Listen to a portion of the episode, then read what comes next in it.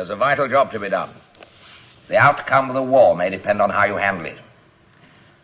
You've read these reports that the Germans are developing long-range rockets in order to bombard Britain. Yes, I have, but they're extremely vague and in some respects contradictory. But they can't be ignored. If London and the Channel ports should come under heavy bombardment, we would have to abandon our plan to land in France next year. I want you to find out quickly whether this rocket threat is real, and if so, to recommend how we should tackle it.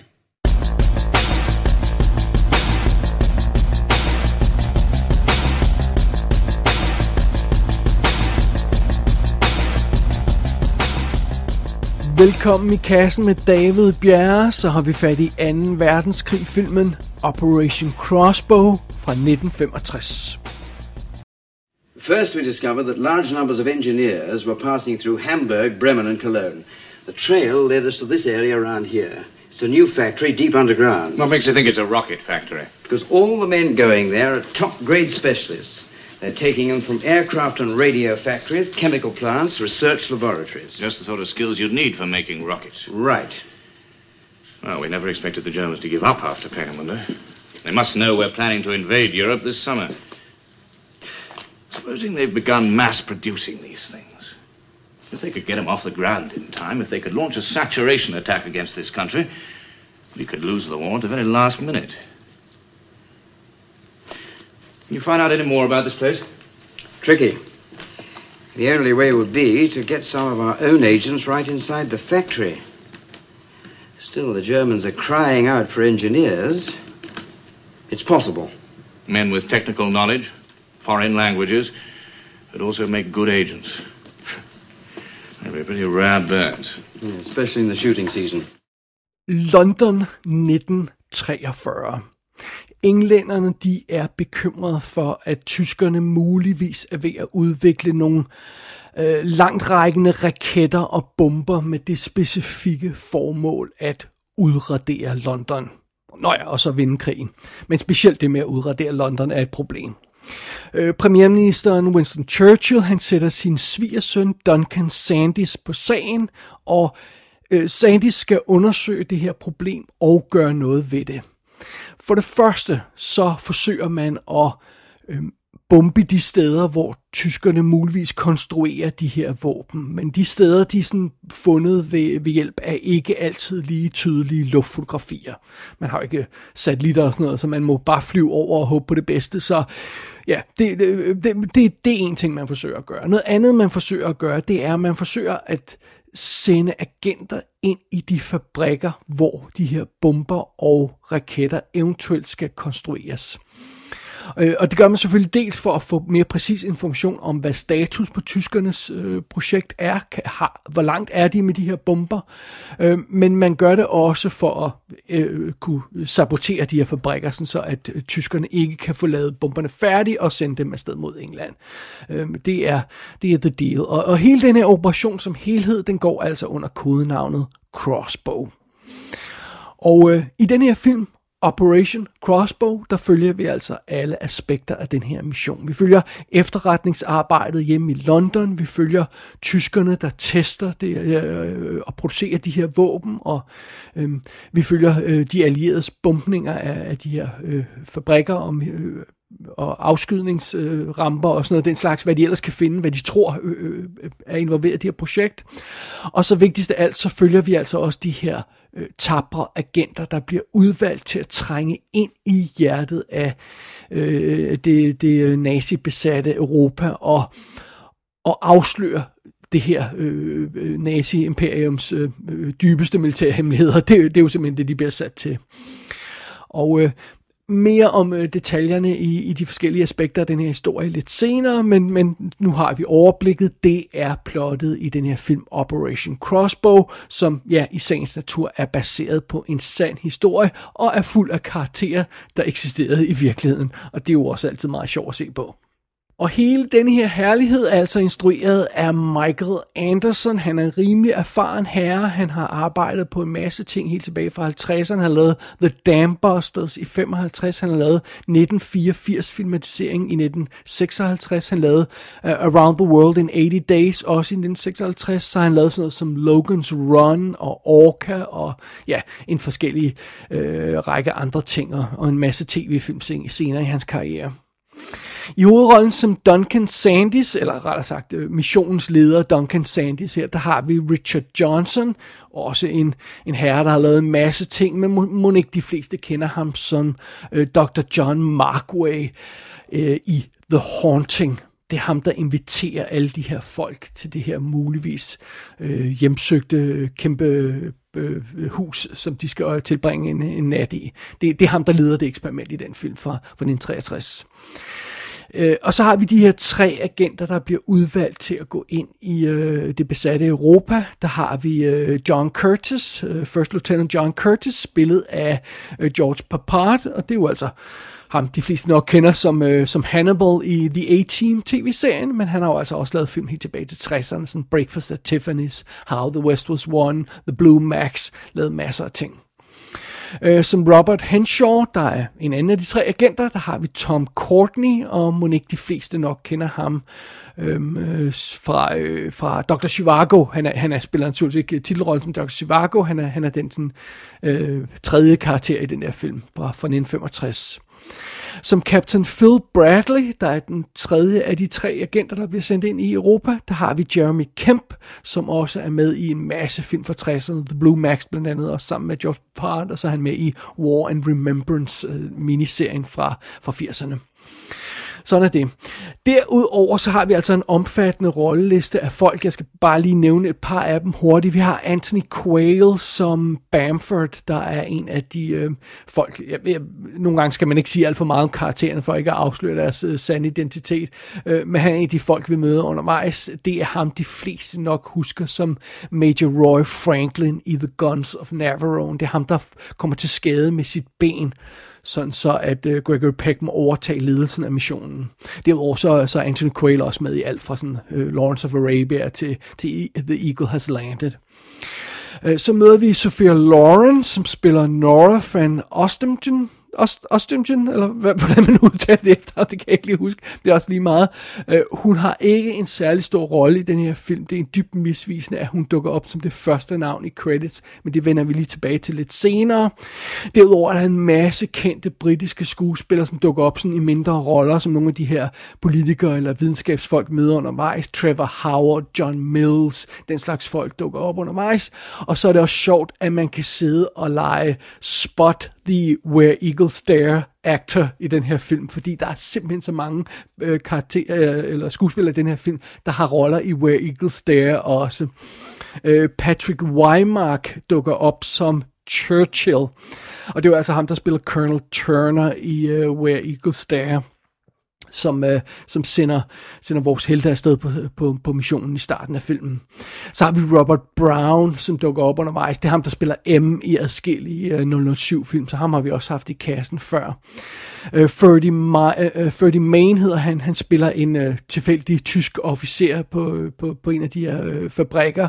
Øh, det er ham, der er er det general Rose, uh, Rosenmeier, eller Rosemeyer i, i Where Eagles Stare, og uh, Anton Dr- uh, Driffring, Differing, tror jeg man siger, spiller en tilfældig uh, tysk soldat, der ikke er krediteret i filmen overhovedet. Det er ham, der er Colonel Kramer i Where Eagles Dare. De to øh, øh, øh, karakterer her, jeg nævnte, eller de to skuespillere, jeg nævnte her, det er dem, der sidder ved, ved bordet med den store afsløring der i øh, centrale punkt i Where Eagles Dare. Så dem vil være en øjeblikkelig genkende.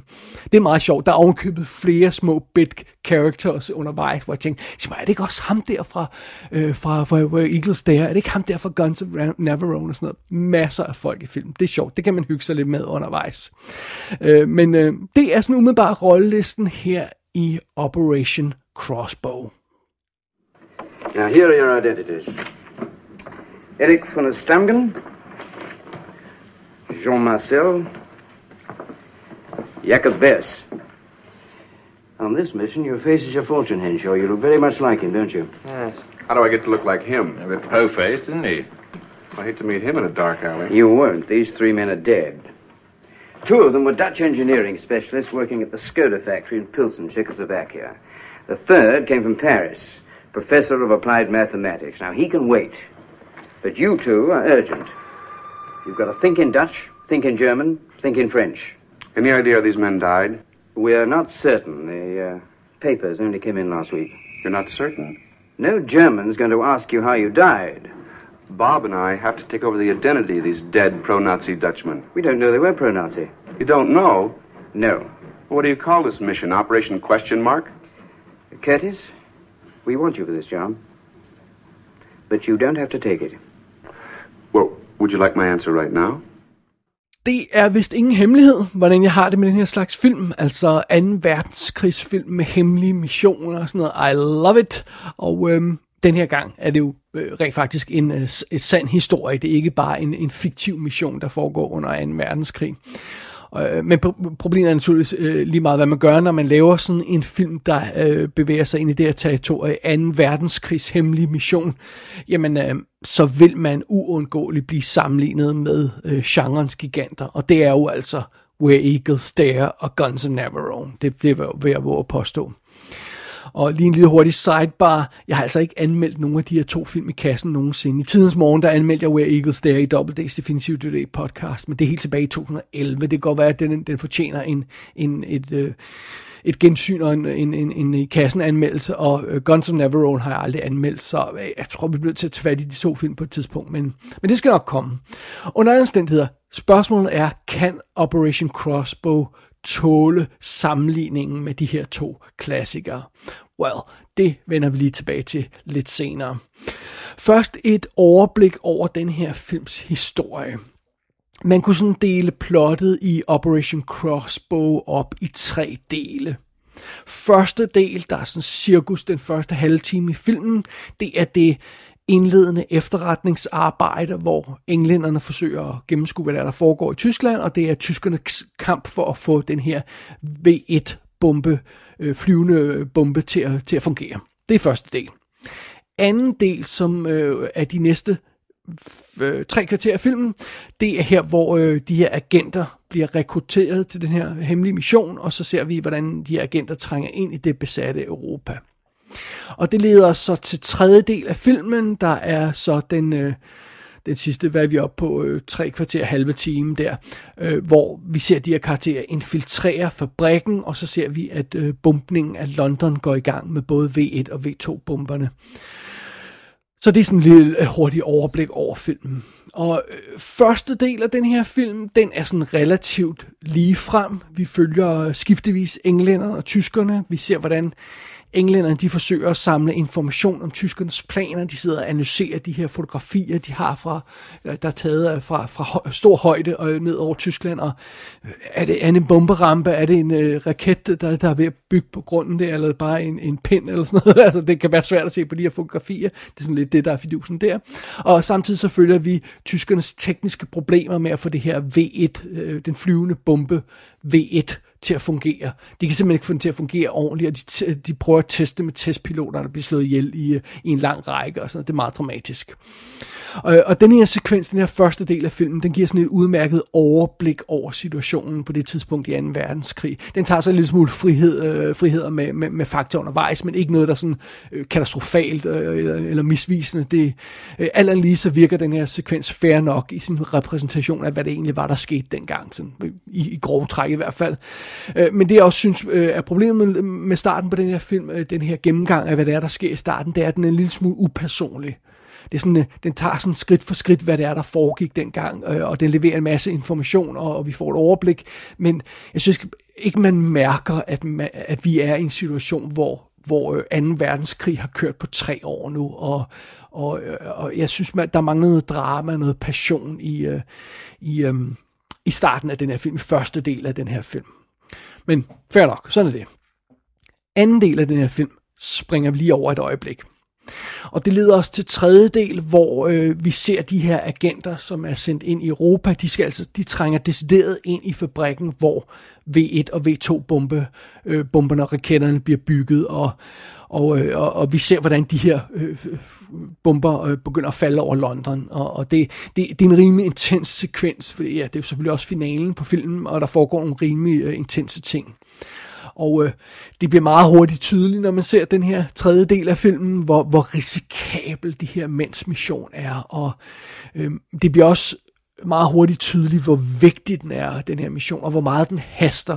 Fordi de her folk, de er altså nærmest lige trængt ind i den her fabrik, og begynder at prøve at undersøge, hvad fanden der, der foregår, før de her bomber begynder at falde i, øh, øh, over London og destruere dem. Så det, altså, der skal gøres noget nu her. Hver, hver øh, forsinkelse, hver dag, de, de tilbringer i den her fabrik, uden at, at levere noget brugbar intel, det, det, det koster flere menneskeliv på jorden, civile mennesker på jorden i London. Og, øh, og det er selvfølgelig vildt dramatisk. Og øh, tredje del af den her film kulminerer med en intens kamp mod uret, hvor der er bombefly på vej, der er falske identiteter, der bliver afsløret, der er desperate, desperate planer, der bliver udført, alt den slags der, og i den sekvens, der virker Operation Crossbow fremragende. Men der, hvor filmen virkelig fumler bolden, det er i midtersektionen.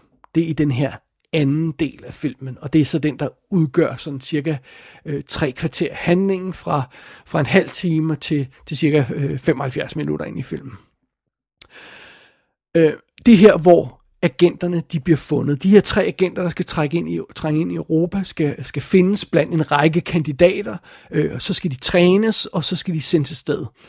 Og øh, øh, de ankommer til Holland, og så øh, skal de vente her i Holland på at blive hentet af tyskerne, så de kan blive, blive kørt til den hemmelige fabrik, fordi den ved de i sagens natur ikke, hvor er. Øh, og og det, det, er så, det er så den her sekvens, og det, det er en besynderlig sekvens.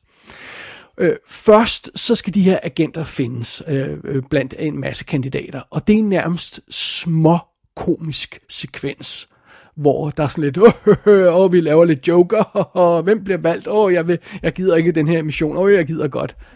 What the hell? Øh, og så bliver de her tre agenter altså udvalgt, og så skal de trænes til den her mission. Det er også en komisk sekvens, hvor det er sådan, åh, sjov med faldskærmsudspringningstræning og sådan noget. Åh, vi vælter rundt på jorden. Øh, altså, om lidt skal I springe ud af et fly. Hvad med lige at tale lidt seriøst? Øh, og, og George Papard, han vælter rundt og, og flasher det her lalleglade smil, og filmen virker totalt useriøs, sådan lige en, øh, en, en stund der i, i anden del. Og, og efter det, øh, agenterne bliver udvalgt, agenterne bliver trænet, og så bliver agenterne altså sendt afsted til et hotel i Holland, hvor de venter i en halv time af filmen. En halv times spilletid af denne her film går ud på, at de her agenter venter på et hotelværelse i Holland. What the actual fuck? Det er en fjerdedel af filmen. En fjerdedel af den her øh, 2. verdenskrigs hemmelige missionsfilm øh, udspiller sig på et hotelværelse i Holland. altså, hvad, hvad fanden i helvede tænkte de på, da I lavede den her film? Det er helt vildt uspændende. Okay, indrømmet undervejs i den her sekvens, så, øh, så sker der ting, så, mens vi er på det her hotel. Øh, øh, altså, øh, de her mænds øh, undercover-identiteter øh, bliver sat på prøve. Der er en af dem, der bliver anholdt af politiet for noget, der slet ikke relaterer til det her, for noget, der relaterer til hans dækidentitet, og så spørgsmålet, at han kan snyde dem og, og slippe ud af den der sag, og så komme tilbage til sin mission, øh, inden de opdager, at han slet ikke er den mand, de har anholdt. Øh, der er en anden agent, det er så den her øh, karakter, som George Papard spiller, der får besøg af sin kone, eller det vil sige, han får besøg af sin falske identitets kone, det er Sophie Loren. Øh, og det skaber så også noget drama undervejs. Men, og det er altså meget fint, øh, men alt andet lige, så hænger vi altså ud i et hotelværelse i en halv time. Og måske er en lille smule hård, fordi øh, altså, de ting, som, som agenterne øh, oplever undervejs, det er, det er selvfølgelig dramatisk, og det er en del af det med at være hemmelig agent i et fremmed land, at politiet øh, kan anholde en, og der kan ske ting, man ikke har forudset. Sådan noget. Men alligevel, øh, det kan godt være, at første del af filmen mangler lidt passion, og, øh, men den er trods alt funktionel. Øh, øh, det, øh, det, det havde været fint nok. Jeg, der har ikke haft noget problem med første del af den her film, hvis resten af filmen havde sparket røv. Men denne her ulidelige, kedelige anden del, som blandt andet er, er, er, går fuldstændig stå i en halv time, øh, og så det her mystiske toneskift, der er før det, hold kæft, det går nok en dræber for den her film. Det er fandme irriterende.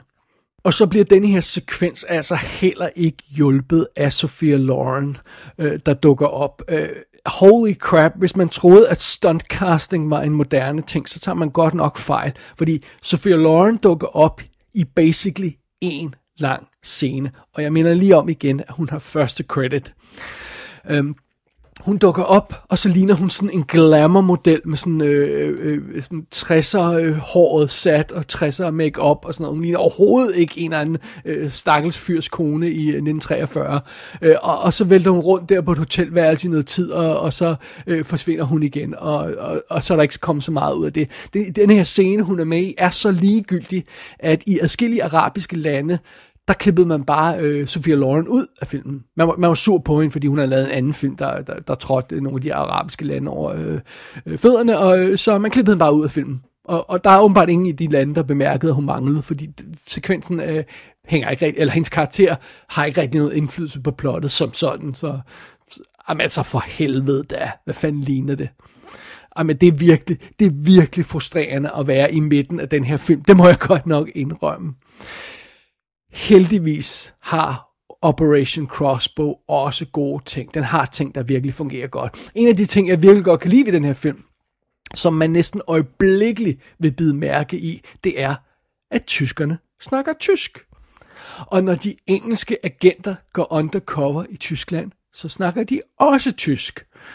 Øh, der er ingen, der snakker det her engelsk med, med tyk, tysk accent, som vi kender fra øh, The Germans og sådan noget. Altså, det, det, det, det er der ingen, der gør. De snakker simpelthen det sprog, de skal forestille sig at snakke. Og man kan godt høre, at øh, øh Courtney og øh, Papard og nogle af de her, de snakker sådan med lidt, lidt, lidt, lidt engelsk accent på deres tyske, men de snakker rent faktisk tysk. Og det hjælper enormt meget på filmens realisme undervejs. Det fungerer faktisk virkelig godt.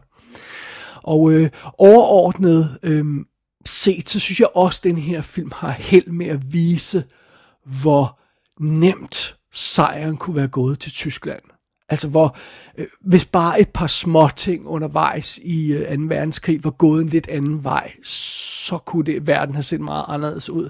Altså der, der er nogle momenter i krigen i virkeligheden, og ikke bare i den her film, men også sådan i, i krigen i virkeligheden. Der, der er nogle momenter, hvor fejlmagen var, var meget lille, og ja, det, det kunne have endt øh, med, med det modsatte fortegn. Det kunne det altså. Og det, det, det synes jeg, at den her film har, har, har med og giver os en fornemmelse af undervejs. Og det er selvfølgelig også en god ting. Og nu har jeg været lidt hård ved filmen, men altså, det må bestemt ikke lyde som om øh, Operation Crossbow er en katastrofe. Men altså, lad os bare sige, der er en grund til, at den her film ikke er blevet en klassiker. Øh, filmen er ekstremt ujævn, og den er også plaget af alle mulige små og store problemer undervejs, jeg ikke engang har berørt endnu. Altså, øh, øh vi snakker alt fra de her ekstremt tydelige wires på V1-modelskuddene, og, og så pludselig virker tyskernes øh, dramatiske raketter ikke, øh, knap så imponerende, når man kan se wirene. Der, altså, come on, drenge. Altså, get, get that worked out. Ikke?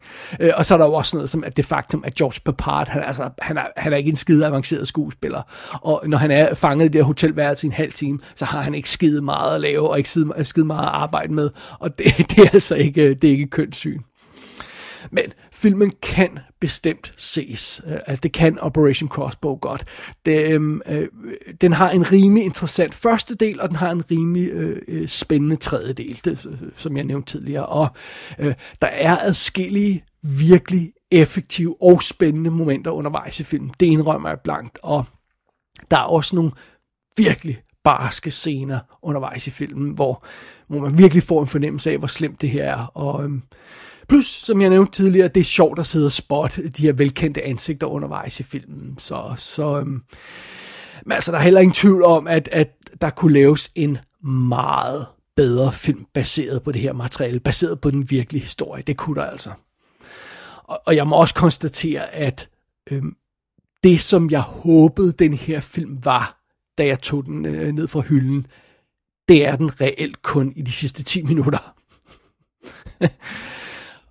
Og med det i tankerne, så er det svært at retfærdiggøre, at man skulle sætte sig ned og se Operation Crossbow. Hvorfor skulle man gøre det, når man i stedet for kan se Where Eagles Stare, der leverer varen hvert eneste minut af sin 158 minutters spilletid. Der er jo overhovedet ikke føles som 158 minutter.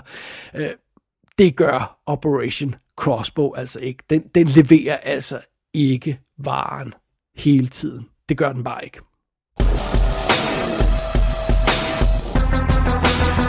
Operation Crossbow er ude på DVD i USA og Australien. Der er også en amerikansk kodefri Blu-ray, man kan kaste sig over.